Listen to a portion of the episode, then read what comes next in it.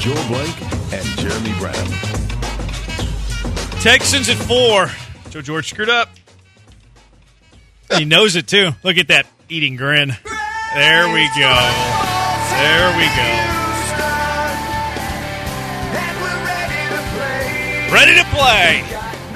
53 man roster set, too. So we know that. Ah, we don't know the 53. Texans are still going to add. They're going to claim a few dudes, I think.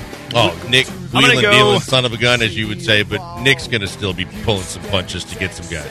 I'm going to go. I'll go three new players on the Texan than what they have right now after all the cuts. I'll go three. 402, Mark. Okay. I'll go three. After 402 Over, under. p.m. I'm going to go under. Under three? I think two.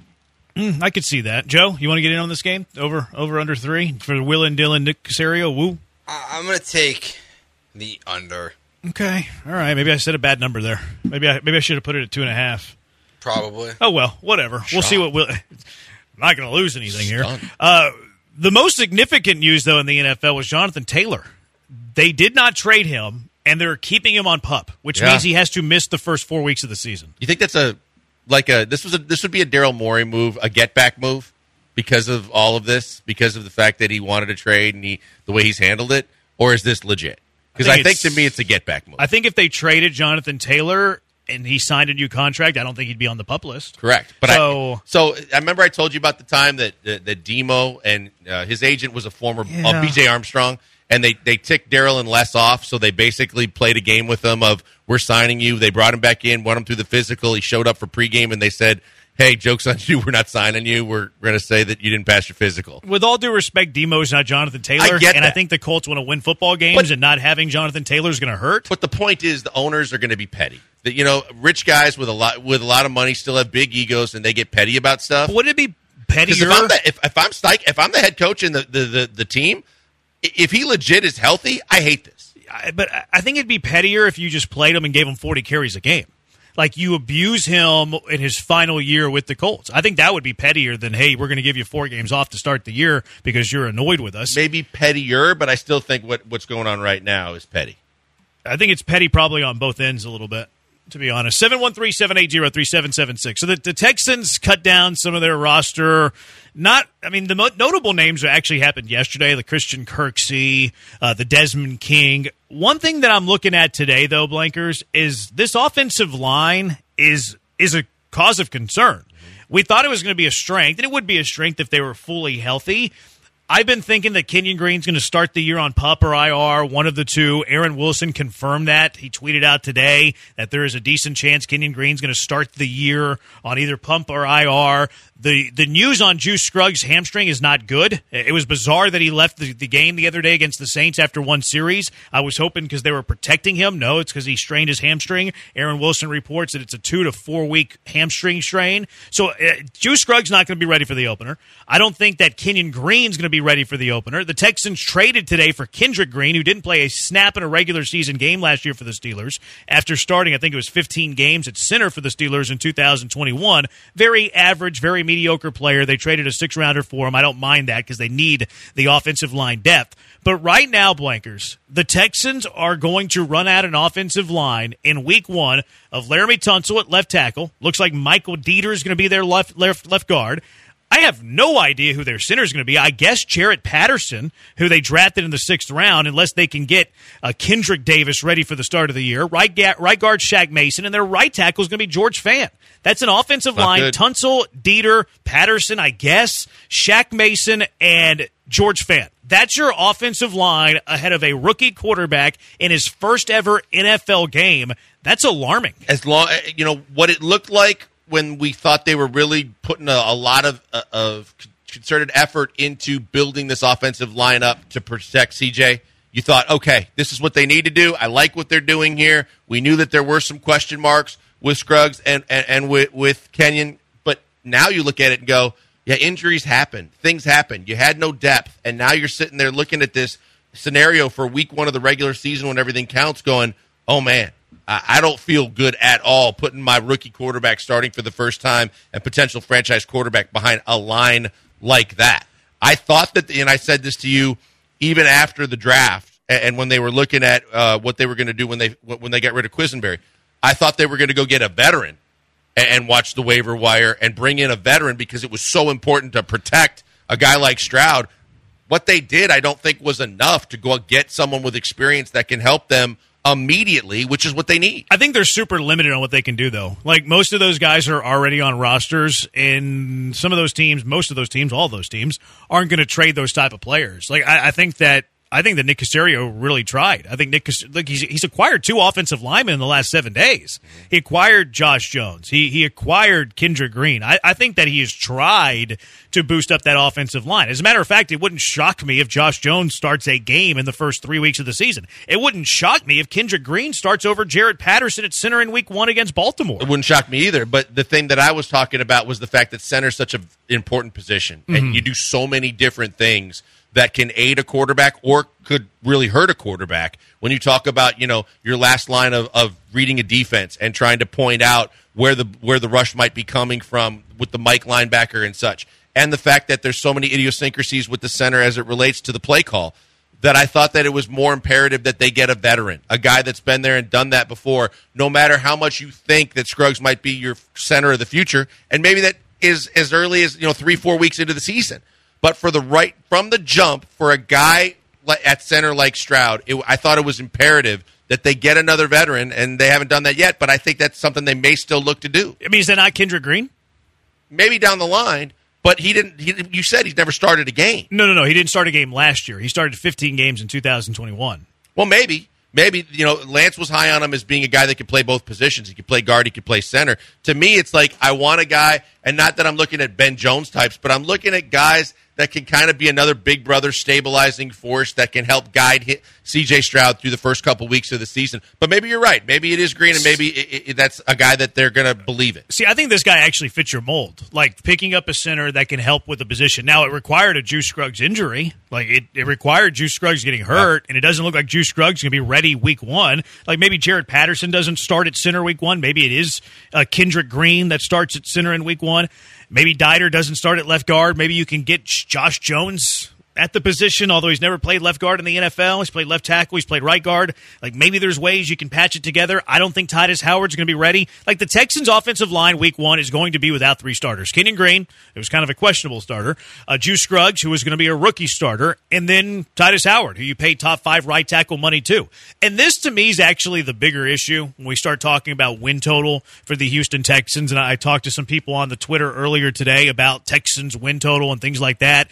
And the the thing that you always hear is, well, the Texans because they're playing in the AFC South because they have a weak schedule, last play strength of schedule uh, that they're going up against in their 17 games. They're playing a weak division in the NFC. The schedule stacks up for the Houston Texans. I get all of that, but to, for the Texans to win seven, eight, nine games, what is the other thing that the people that always like they throw a disclaimer in there? Well, if they stay healthy, I think they can get to eight wins. If they stay healthy the entire year, they get to nine wins. Does that ever happen in the NFL? I mean, does, it's a physical does- sport. Does one team have enter the season with their 22 starters and all 22 starters make it to the end of the year without missing games? It never happens. Injuries are part of the game in the NFL more than anything, and the Texans are going to be without 60% of their starting offensive line in week 1. And that that might be what phase 2 is for the Texans like down the road is they they have to get deeper because we're seeing right now this offensive line's not going to be able to produce all that well because of injuries. What happens on the defensive line? If if you lose two starters on the defensive line, you're going to be poor there. Two linebackers poor there. Two members of the secondary poor there. This team, while the top like the 22 starters, cool. Those 22 starters look good. They have hope. They have promise. They have potential to someday be the pillars of the Houston Texans getting back to the postseason. Four, five, six injuries. This team has the worst roster in the NFL. Yeah, we, we talked about it when they were putting this whole thing together, and, and we said that hey, look, before you can get it, even get to a point where you're building depth, you have to build a quality roster. And I think that the first part of it, you're right. I think that they've got a quality set of 22. I think they can put quality players onto the field. But I think that the challenge Nick Caserio faces when you're looking at Fant, when you're looking at the fact that you need guys that are, are swing offensive linemen, you need guys that are not only swing offensive linemen, but they're talented enough to hold their own for a week or two. When we talk about veteran backup quarterbacks that can come in and not just tread water, eh, eh, when you're a good team, we've seen now that there's value in having a really good backup just in case. Teddy Bridgewater, one of those examples when he went 5 and 0 one year when Brees got hurt, and all of a sudden people started to take more notice. It's just as important when you're talking about key positions, especially when you're starting a rookie quarterback, how important offensive line play is. Sure, the receiving room is is a concern, and that is important. But you can get by with the right play calls, as, assuming he has time and he's not running for his life like he was in week one. Right now, because they don't have any depth, he's going to probably be in a situation where he's not going to be able to do the kind of things that they want him to do and the plays they want to call because he's going to have problems with guys getting through too quickly and putting pressure on. Yeah, this isn't good for Stroud. Uh, it's not good for Stroud if you're. I mean, you're running out three players that are below average in the NFL. George Fant below average. Deiter, if he's your left guard, below average. Jarrett Patterson was a six round rookie. Maybe you play Kendrick Green, who didn't play a single game last year for the Steelers because they didn't think he was that good. This offensive line's in shambles. Like you still have Tunsil, which is encouraging. But this offensive line is in shambles in front of a rookie quarterback. Now, the good news is, if you want to put a positive spin to this before we go to break, you expect Tytus Howard back sooner rather than later. Juice Scruggs is going to come back in the first quarter ish, maybe, of the year. And you hope Kenyon Green gets to a spot in terms of conditioning and in health, where he's going to start a majority of the games for you at left guard once he does get back. First month of the season, though, this offensive line is going to be an issue. Worst case scenario for a team that desperately needs protection for their quarterback because of how important Stroud is to this whole master plan. Just you just would not have expected this because they actually made a concerted effort to try and upgrade all those positions across the line. Yeah, and look, I mean, Caserio added Jones, he added Kendrick Green. You guys are average NFL players at best. 713-780-ESPN. How alarming Pittsburgh is got this? ripped for their line last year too. When you said he couldn't Yeah, get on the he- field, and couldn't. Pittsburgh's line was not good. He was also working out as a fullback this year in an effort to make oh, the good. team. Yeah, just extremely encouraged. just by the way, just a little cherry up top of the you know dreadful segment we had talking about the truce of the Texans offensive line. How concerning is this for you? 713-780-ESPN HRP listener line 713-780-3776. Also, the Houston Chronicle copied our idea, our very clever idea of stock up, stock down, which we created because we're content creators on the Killer Bee. Uh, what did they say? What did they say, and do we agree? Skiller Bees on ESPN 97.5, ESPN 92.5. Something that I got to uh, tell you about is something that is near and dear to my heart, and that is uh, it's Gentle Ben. It's near and dear to my heart, and love to drink it as well. I've been telling you for a while that Gentle Ben is the absolute best, and it's true. It all starts with the finest ingredients, classic, time honored distilling methods. Gentle Ben uses their innovative process that removes the harshness that's found in most spirits. The result? Unparalleled smoothness and an enjoyable drinking experience unlike any other. You get all the flavor and none of the burn. Gentle Ben offers vodka, gin, straight bourbon whiskey, and cask strength bourbon. All are fantastic. All are in my rotation. Just depends, just depends on my vibes that night. Look for Gentle Ben at the liquor store, whichever one you go to, whatever's on the way home. Pick up a bottle today. Next time you head to dinner, next time you go to your favorite bar, ask for Gentle Ben. If you're looking for some weekend plans, how about heading to the Gentle Ben tasting room? If you're going to some Astros games soon, stop by the Gentle Ben bar right when you walk in the Union Station, the uh, Union Station entrance, and also head to gentleben.com. Look at their new website, learn the incredible story, and also figure out where you can pick up some Gentle Ben. Gentle Ben, smoothest. On Live from the Veritex Community Bank Studios on ESPN 97.5 and 92.5. 713-780-ESPN. He's blank on Branham. Uh, the general consensus of this offensive line, we were we were scared. We're, we're frightened. We're terrified. Uh, Josh from Seabrook is a Texans fan. I'm getting 2002 vibes, where David Carr got sacked 76 times. If they allow Stroud to get sacked, the, the good news is you still have Tunsil. The good news is Tytus Howard's going to be back sooner rather than later. Maybe Kenyon Green, although maybe they redshirt Kenyon Green. Who knows? They might. He's got to get. I mean, he's got to tighten some things up. He shouldn't be this dinged up.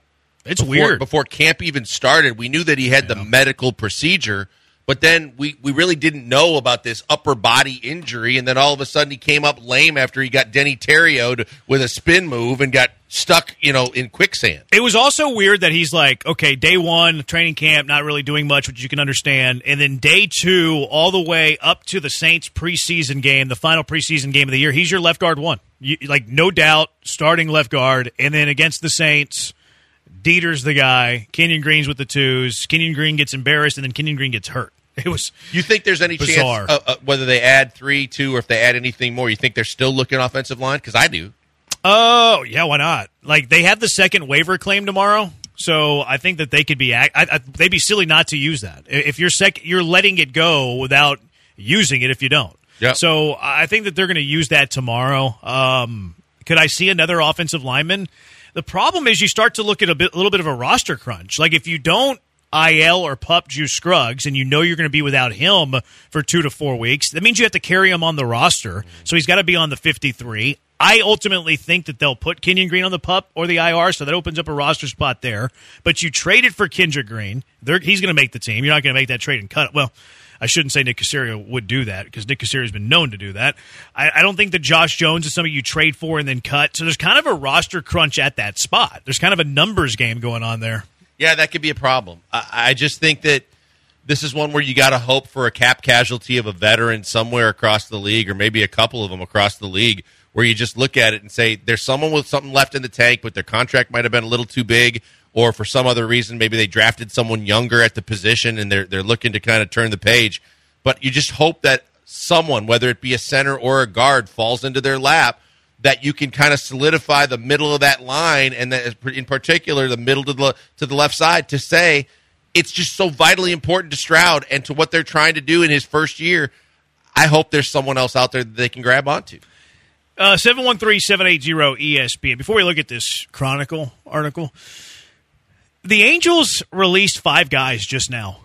Five? They released Lucas Giolito, Matt Moore, Reynaldo Lopez, Hunter Renfroe, and Randal Grichuk.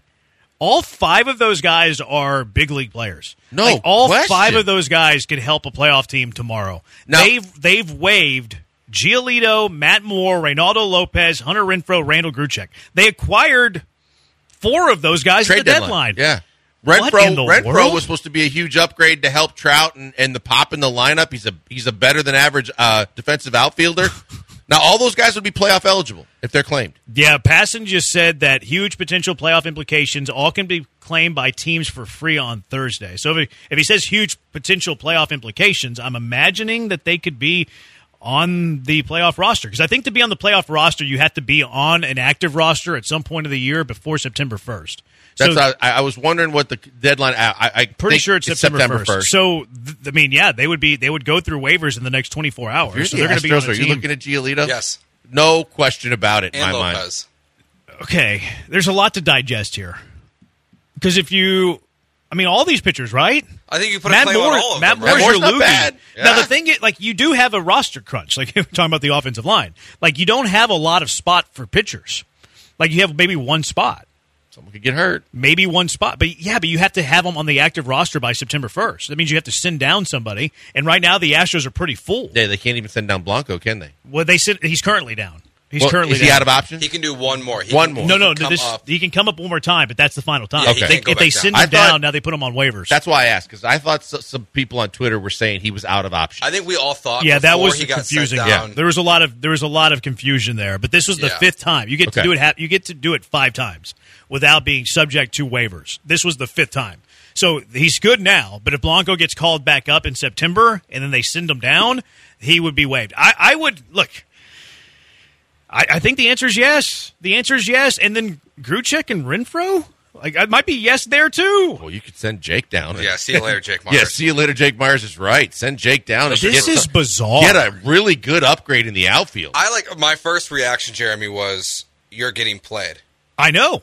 I like it. That I know. sounds so blasphemous. We, we had a it's- we had a texter say that they, the Angels just released five players. I was like, this isn't true. So I, I just I actually searched Jeff Passan. So Yeah. I, I wasn't like it didn't pop on my timeline. and, uh, I, yeah, I seeked found- him out. Yeah, I, I get the notifications from Passan like for this reason now with everyone being able to buy check marks. It's very real. This is baffling. This shouldn't be allowed. Quite frankly, They're saying quite he- frankly, this should be against the rules. Passan is saying I really a think you're right dump. because it can really you can reset the deck and Yeah. stack it stack a team this late. I think that's bad. Now this, he's saying it's a salary dump, so they have to pay the salaries and they can save For a little two bit of money. Months? Yeah, seriously, you're Well, I mean, already trying- overcommitted for Eh. Ohtani. I mean, th- if you're Ohtani, you go, oh, oh, this is not this is troubling. They're trying to save every dollar for Ohtani. I mean, this is the purpose of this: is But- to save but- five. I mean, let's just assume these guys make seven million dollars on average. You get to save seven to ten million dollars off your payroll, and then you throw that all at Shohei Ohtani. This is again a Shohei Ohtani move. But I've never seen a Major League Baseball team release five legitimate big leaguers But on here- August 29th. Here's why it's still troubling, even if you're trying to save money to get Ohtani. If you get Ohtani and you get him back, now you're scrambling to get those those kind of players and more to fill out your roster and make you better than you were a year ago when you were bringing in Hunter Renfroe and, and, and doing the things you, you were trying to commit to doing so that he felt like you were legitimately trying to make this team better around uh, around all the you know complementary players as well as some of the, money, the guys they've spent money on. Now, if you're you're Ohtani, if he signs, what are you putting around us? You know, what are you putting around me Well, all and these, Mike guys, Trout? all these guys were on the final year, I think, maybe without the exception of Hunter was Renfroe. for sure, yeah. Yeah, so all these guys were rentals. So this is all. I'm pretty sure Renfroe was even a. Actually, I think Renfroe was like in the final year of arbitration because they traded for him. So like none of these guys. uh, uh, Maybe maybe Renfroe, but all the other ones, Giolito, Moore, Lopez, Grichuk, they were all rentals. So it's not like you're losing any players that were going to be on the roster next No, year. No, but what you're losing, look, and I know I am like the prospect hugger. Okay, Yeah, you are a the prospect show. hugger. But the Angels traded the number 66 overall prospect in Major League Baseball Yeah. for guys they just cut. But it was. I mean, it's a sunk cost at this point. It they didn't could work. also they I could know, also know, re-sign like, them. What a clown organization! Like the fact that you traded the number two and three prospect in your organization for Lucas Giolito and Ronaldo Lopez, and you're cutting these guys on Yeah. August 29th. You're pathetic. I think I'm putting a waiver claim. The problem is if you put a waiver claim on all of them and then you get all of them, what do you do? Uh, so like maybe you have to pick because I mean legitimately, Yeah. Like I don't think that's going to happen. I think there's going to be a lot of teams that are putting waiver claims in on these guys. But I mean, worst case scenario, you put a waiver claim on all three. For some reason, nobody else tries to claim them, and then you end up with all three, and it's like, uh oh, what do we do? So I think I would roll the dice, though. I think I'm waiver claiming every single one of these players. I, I'm- I'm dead serious. If I'm Dana Brown, if I'm the Houston Astros, and the the likelihood is you're not getting any of them because the Astros have a very low waiver claim. Yeah, I was going to say, and other teams are going to play defensive too. I- i- If they know that they see, you know, where their claim is, and they know it's that they're sliding, Yeah. to the Astros, there are teams that are going to be on the defensive to make sure the Astros don't get. J- Either starting pitcher to me, I, with what we've seen of the starting pitching, Well, only in one's out. rotation, Only Giolito's a starter. The Moore and Lopez are relievers. okay. I thought Lopez Lopez has never. I think he did like when he broke the bigs, but he's a converted. He's, he's been a reliever for the Giolito, the years. first name that caught my eye because I thought that that was the guy they should have gone got after at lit the up deadline. yesterday. and he had some struggles before the the Sox last with the Sox before he got traded. But maybe you get him with the law firm, and maybe you look is he better than Javier? I don't know, but is he a guy that you could put in the back end of your starting pitching rotation in the playoffs because he had experience? Experience wise, yes. Can you right the ship? I don't know. I'm I'm putting a waiver claim on all these guys. Every single one of them, I'm claiming. You're also playing defense yourself. The Astros are 24th. If you put in claims, you're ahead right now of the Rangers and, And the, the Mariners. Mariners, yeah. So, like, I mean, we all know the Mar- the Rangers bullpen is trash. Look, I don't think that any of these guys would get to the Astros. I really don't. I think that all of these guys would be picked up before the Astros waiver claim, which is at number twenty four, as Joe as Joe puts it. The, it, the risk is though, if you put it on all five and you end up with all five, you have some either money that you're going to have to eat, or you're going to have to make some some very difficult roster decisions. But I'm doing it. We I'm know the. Rangers are in it. go it's for it Crane's mode. money. I'm doing it. I'm, I'm putting a claim in on all five of these guys to play defense. And look, somebody's one. of- Any one of these five would help you. Any mm-hmm. one of these five would be an upgrade. Moore would be an upgrade in your bullpen. He's a lefty. Lopez would be an upgrade. Giolito would be an upgrade over Cristian Javier. If we're being completely honest, Renfroe and Grichuk are both better than Jake Meyers. Grichuk can play center. Renfroe can't, but he's a right-handed hitter that can hit. He's got a cannon for an arm. All of these guys would help this roster. I'm claiming all five of them. It sounds stupid. It sounds bold, but I'm playing defense, and maybe one of them gets to me. I don't think any of the five would. But we also know that the Mariners are, I mean, the Rangers are in complete go for it mode. Now, the Mariners have gone for it for the last two years, spending a boatload of money. I don't know how much more, what their threshold is to be willing to continue to spend. But we know the Rangers, just what they did at the deadline alone, going out, and getting and Scherzer uh, and uh, um, Montgomery.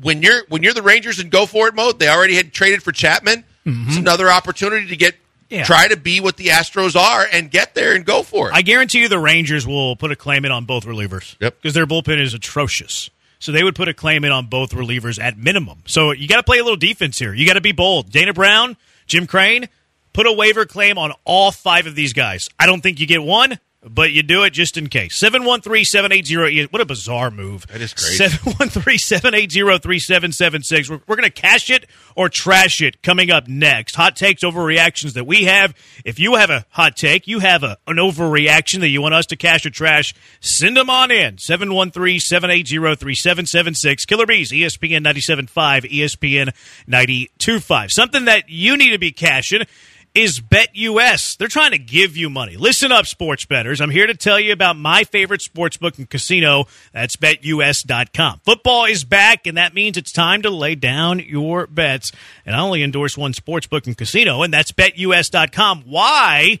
You ask? Well, it's because BetUS is celebrating its 30th year, three decades of sports betting service. A special offer this football season where you get up to 30 risk free bets. That's right. 30 risk free bets. It's called Bet Protect. If that isn't enough for you, it should be, but if it's not, BetUS offers the industry's biggest 125% sign up bonus. That's that's right. 125% sign up bonus, the biggest in the industry. And there's more. BetUS.com offers a massive 200% crypto sign up bonus and a 250% casino bonus. They're giving you money. The game always gets more exciting with a bet, but you can take it to another level at betusa.com. Live in game betting. We all love that. Don't wait. Take advantage of their 30th year offer up to 30 risk free bets. Get bet protect. Get started today by visiting betus.com or give them a call at 1 800 MyBetUS. That's 1 800 692 3887 to learn all about their bonuses and special offers. 1 800 MyBetUS, betus.com, sportsbook and casino where the game. They say Muhammad Ali was the greatest of all time, but he never fought Cassius Clay. It's Cash 'em or Trash 'em with the Killer Bees. This is your hot take. Hmm. Give us a hot spoonful of your opinion.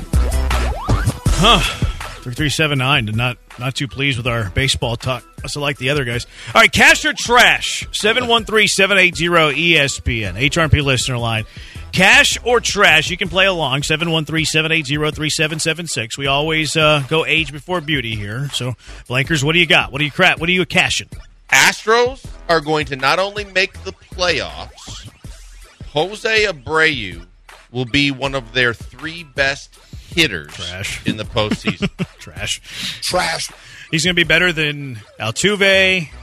Let's just go down the lineup. Altuve, Bregman, Jordan, Tucker, Uncle Mike, maybe. Uh, Yainer's not going to play. I think he- Chas, Pena. No, I'm, I'm, I'm. I wouldn't even say top five. Joe, I think you set the bar too high. I like it. I'm gonna trash it. Trash. Only because I think the bar is too high.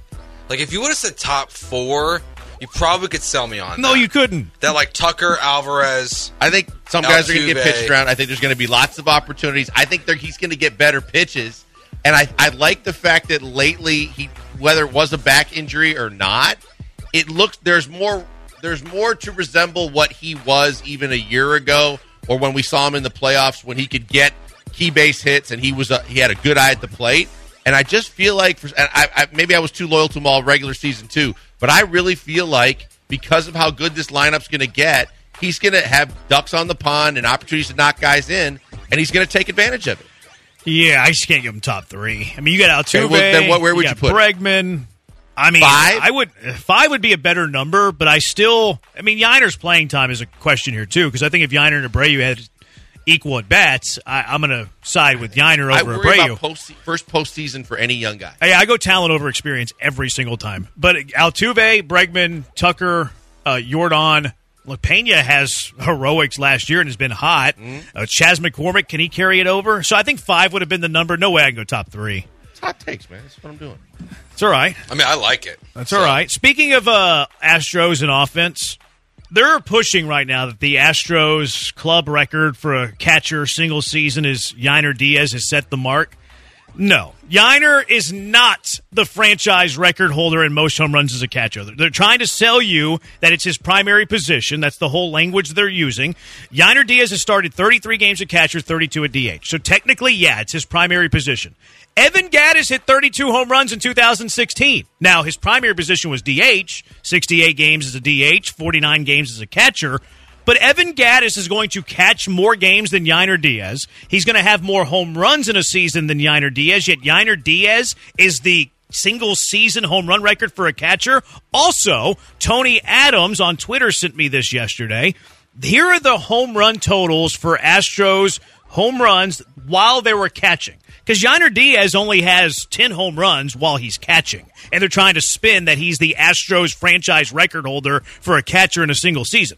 He actually has fewer than Maldonado. Maldonado this year has 11 cat mm-hmm. 11 home runs as a catcher when he's catching. Diaz has 10. Maldonado has more home runs this year as a catcher than Yainer Diaz does. Yainer Diaz is not the single season record holder for a catcher in Houston Astros history. Gattis hit 19 as a primary catcher. McCann hit 18. Robinson Chirinos hit 17. Yainer Diaz is nowhere close. I, I mean, I like it. I, I don't know if we're going to get our credentials for the postseason, but I like it. I, I mean, I can't the be that mad at that. that- you know They're what? super reachy on that. Look, I guess I just don't understand why they're spinning it that way. It because they're trying odd to, they're trying to promote their own player. I get it. I get it. They're trying to promote their own current player. But aren't they but- also trying to uh, pave is the way even more for him to be the catcher of the future? But everybody and all knows that. Yeah. Every, like this isn't a Yainer bash. This is like, why are you No, I spinning know. this to I know. me? Yeah, well, like I, I- I love think- Yainer. You know this. Yeah, but I, no, because when you ask the question, you know, are they that sensitive? I worked for an organization that was. I, I know that the PR department gets that way. If, but you're right. I mean, you got to do it based on how what what you've done at the position while playing the actual position. I never wanted to see Evan Gattis behind the plate. I always, I never really considered him like a, a- a really good catcher or a catcher that I would want to see behind the dish. But I know that he was McCann's backup. But yeah, look, I'll cash that. I think the fact is you got to be at the position to hit or and, and play that as much as you, more than you played any other position to qualify. So I- I'll cash that. Joe, after Where's losing. Oh, sorry. After losing to Michigan for the third straight year, Ryan Day gets fired at the end of the season. Did you cash or trash? Oh, yeah, you don't think you played I along? cashed. You didn't play along. Gee, what are you doing here? I'm going to trash this. There's, they're not moving on from Ryan Day. You don't think so? No Hey, he's way. been too good there. No way. He hasn't done nothing. He's been too good What there. do you mean he hasn't done nothing? What's he won? He's Doesn't matter, the- but he's the- gotten the, there. Big Ten routinely. Oh, not anymore. It's Michigan's house now. Michigan's pretty darn good, man. They're gonna be real good this year. I was looking at some uh, list of uh, like top NFL prospects by position, and Michigan had like two dudes on every single one. Their quarterback McCarthy was top five. Their running backs Corum and I forget the other guy were one two.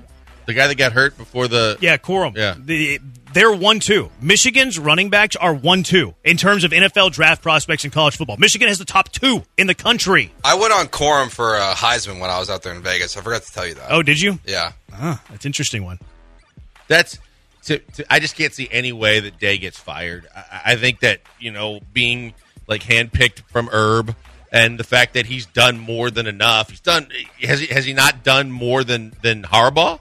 Uh, in the Big Ten, it's an easy win, but they win. They win the Big Ten consistently. I, I just think it. I, I just don't think he's going to get fired. Maybe he might be on the hot seat because of how much they expect every single year, but I don't think he's going to get fired. Trash. There you go. What else you got? You got anything from? I don't. That, I don't have any more. Here's Top of my a head. here's a very very hot take. This one is uh, super hot takey. Super. How would I say this? Egregious, over the top. Baseball should have the white towel throw in the towel rule like boxing does. Where the corner man in the dugout can just say, you know what, this is too much of a beating. I'm throwing in the towel. We're going to live to fight another day. As a matter of fact, we already have it, except it's not a specific rule. Bear Claw was an example of the white towel rule yesterday. How many times do you see seventh, eighth, ninth inning where you have a mop up pitcher in the game trying to finish out the last six outs of a 15 run game? Position players pitching like they were in Detroit, like Martin Maldonado did the other day. If a team at any point of the game says, you know what, I don't want to burn up my pitching, I'm going to take the loss right here, right now. We're already going to lose this game anyways. Throw in the white towel in the seventh inning. Call it a day. Everybody's happy. The team guarantees a victory, so they're cool. The other team gets to save its bullpen, so they're cool. Let's add the white towel boxing rule into Major League Baseball. I'm going to trash it because I, I don't think it's ever going to fly in terms of But it'd be a better game. Yeah, no, no question about it. But, you should be but- cashing but- it. but No, because the, the, the baseball community, uh, the powers that be with Rob Manfred and everybody else, they care about the families. They care about the experience. they care about a family that or a whole bunch of guys drinking beer. But either way, they're having a hell of a great time, and they know they've got a couple more innings to either drink or get their, you know, their cotton candy and their cracker jacks and enjoy baseball. And if you say that, oh, they threw the white towel in, that's it. Thanks for coming, everybody. Go home. That's why they won't do it. Yeah, I'm not. I don't care about what they're going to do. I'm This telling is- them this is how they should do their jobs. I care about my take, not their take. Manfred's a fraud, anyways. Is an idiot. This would be better for the game. We're trying to shorten games. This would shave 30 minutes off of every blowout. This is really tough because, like, I, I I'm gonna cash the idea and just ignore the logistics of it because of why, of why it's impossible. Because honestly, when they start throwing position players out there, like it's just a waste of my time. Frankly, I think it should be a rule you can't do that. I think statistically it's tough too when you see guys hitting bombs and just Yeah. teeing off on slow pitch softball like pitches. That at the end of the year, when you look at it, it, it inflates statistics unfairly. I think. Like, I would love for them to like have like you have to have a certain amount of bullpen pitchers on your taxi squad, and that's what they're only used for. Like they're not minor league pitchers, even like almost like your bullpen catcher. Like So you're they're- thinking Bracamonte can go in there and, and get a couple innings? Just give me like just give me like a throwaway guy. Like give me like Seth Martinez. Like sorry Seth, this is mean to you. You don't belong on the Astros anymore. You're just going to be on our taxi squad That's, and you're like not. You're not thinking this through though, because that, that's not good for their development. Just It's get awful Hunter for their Mashinsky. Okay, No, just throw in a white towel. Then we'll get a bunch of Madison Bumgarners out there. Everybody- like, hey, we'll pay you a million dollars to That'd be kind our. of fun, actually. Or maybe there's what if Like there's a there's neutral? like there's like a legends rule. what if there's like a neutral mop guy? up guy, What if there's a neutral all mop-up time pitcher? Yeah, you have the worst takes. this is what Yeah, this is this is worse than the white towel. like Madison Bumgarner is going to be at the Astros game tonight. if someone wants to throw a pitcher, a position player, Madison Gu- Bumgarner pitches for that team. 8029, cash or trash. Skip Bayless is missing Shannon Sharpe because the new Undisputed is straight trash.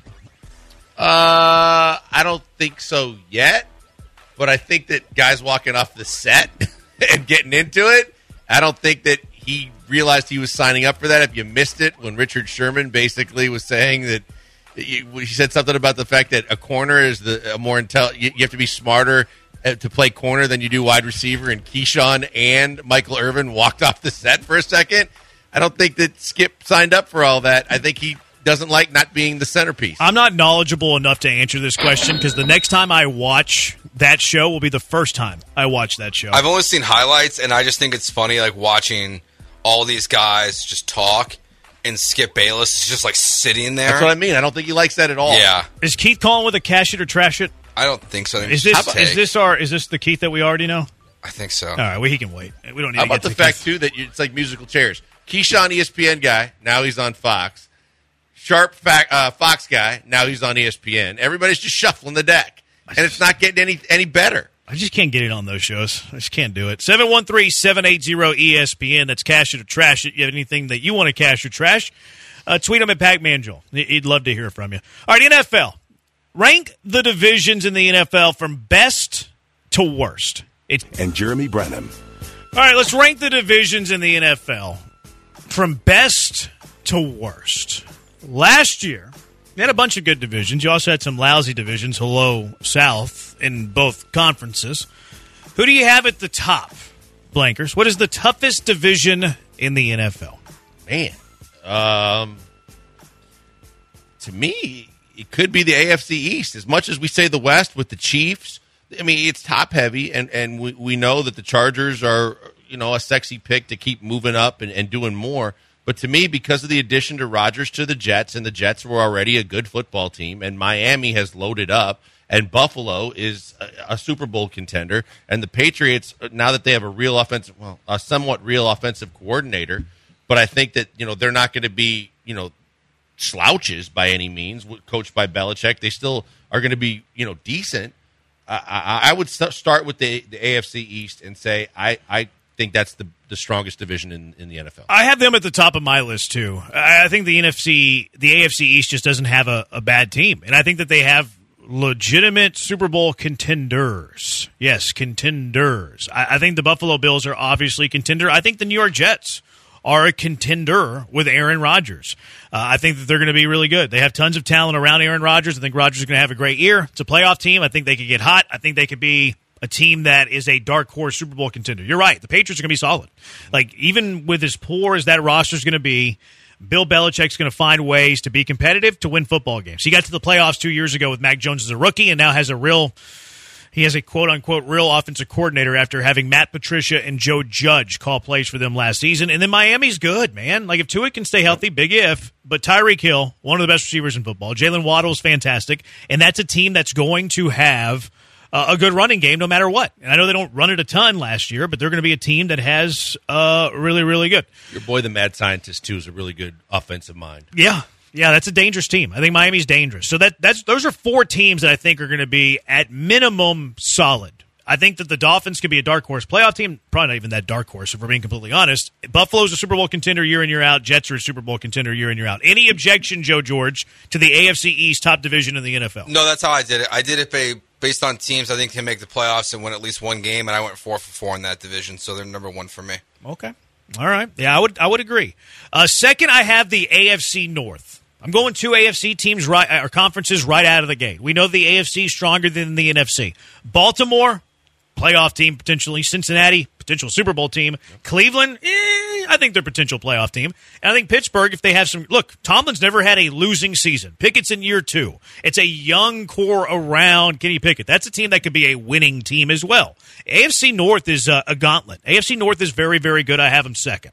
Yeah, I, I, I thought about them at second, and I it was to me, I, I was leaning that way for a while. But when you look at it, and I just go division top to bottom, I, I look at it and say, look, I, I think that the the as as bad as the NFC is overall, but I, I'll look at a team uh, at a division that we constantly looked at as the NFC least, and I'll go, I'll say the NFC East i- is a division to me because Philly's a Super Bowl contender. There should be the favorite in the NFC coming out. Dallas has everybody talking Super Bowl. Giants made the playoffs a year ago, and Washington has everything but a quarterback. And as much as do I think Sam Howell right out, right on the jump again is going to just take the reins and run with it and be the difference that a veteran couldn't be in Washington? Probably not. But top to bottom, the way that that division stacks up with three potential playoff teams, two with Super Bowl aspirations, and a team that has another the rest of the roster that's decent, I'll say the NFC East. I went back and forth on that one because I had the NFC I East did the three. same. Uh, The two and three was very very tight with me with the North and the NFC East, and you bring you bring up really good points. The reason that I gave the AFC East or the AFC North the edge over the NFC East is because I, I just think the AFC is better than the NFC. That's, I agree. Where do where do you go with this, Joe? Break the tie for us. AFC North and NFC East. Oh, I have to break a tie. Yeah, that's what we do.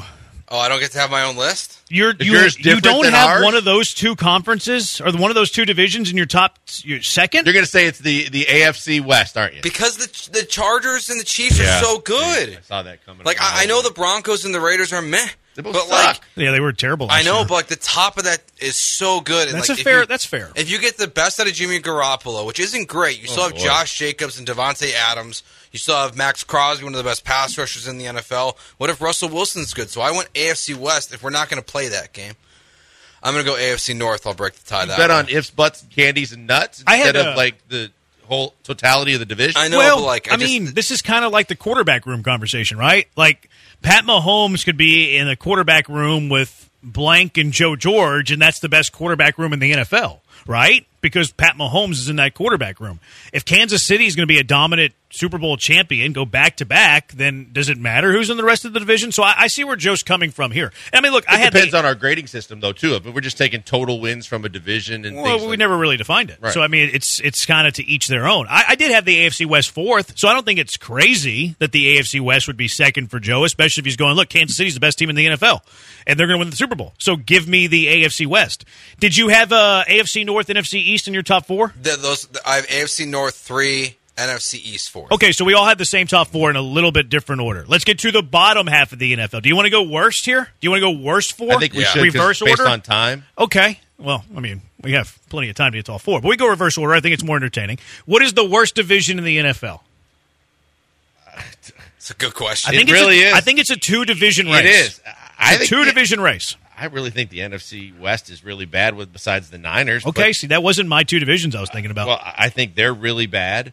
I, I, I don't think I obviously don't believe in the North the way some people do. I still haven't teams, but Minnesota and Detroit are good. How is the NFC North worse than the AFC South, though? I think I think well, yeah.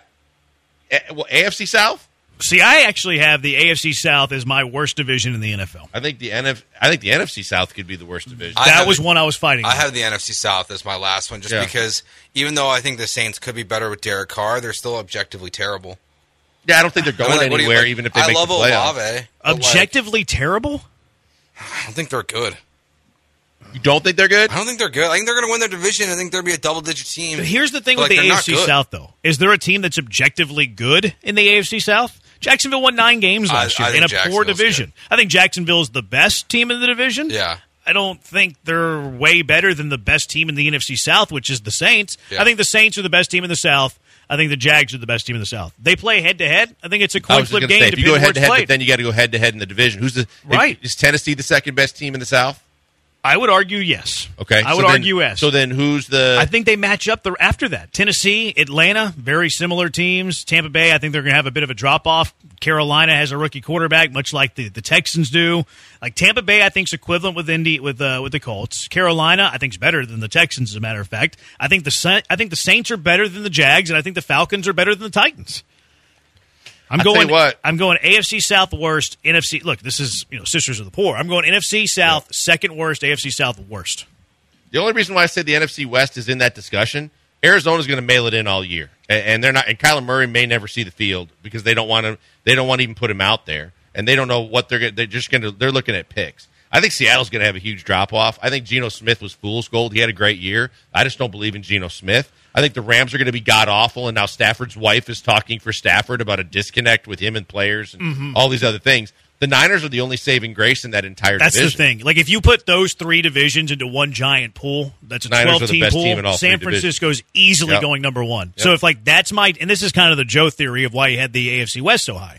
If I'm putting those twelve teams into a pool and I'm trying to pick the best team from that pool, it's easily San Francisco. It's unanimous San Francisco. So that's why I gave the NFC West the edge over the N- NFC South, AFC South. But I did have the NFC West after the NFC North. And I, and I don't actually. think that there's you know much of a chance of this happening. But if Purdy somehow just falls off, or just in, you know sophomore jinx, whatever it is, in year two, or his health wise he's not ready, and Darnold is the guy they have to rely on. I don't think I think they're fine actually.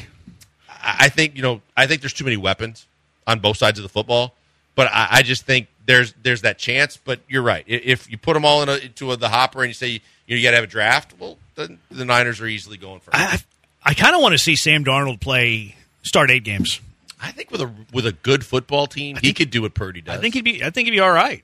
I, you know, I I've talked all about right. this ad nauseum about the fact that yeah, you can you can criticize what he hasn't done since he got to the league where, where he was picked, but when you have all those coaches, all those offensive coordinators, all those systems he had to learn, and just hopping around and and, and all the interchangeable parts, it's not conducive to a successful quarterback. To put him in a situation like that with everything around him on both sides of the ball, I think he could do that. Yeah, I I, I kind of want to see it. All right, where did we go wrong? 713-780-ESPN. What is the best division in the NFL? What's the worst division in the NFL? Cristian Javier out of the playoff rotation, right? Is he off the playoff roster?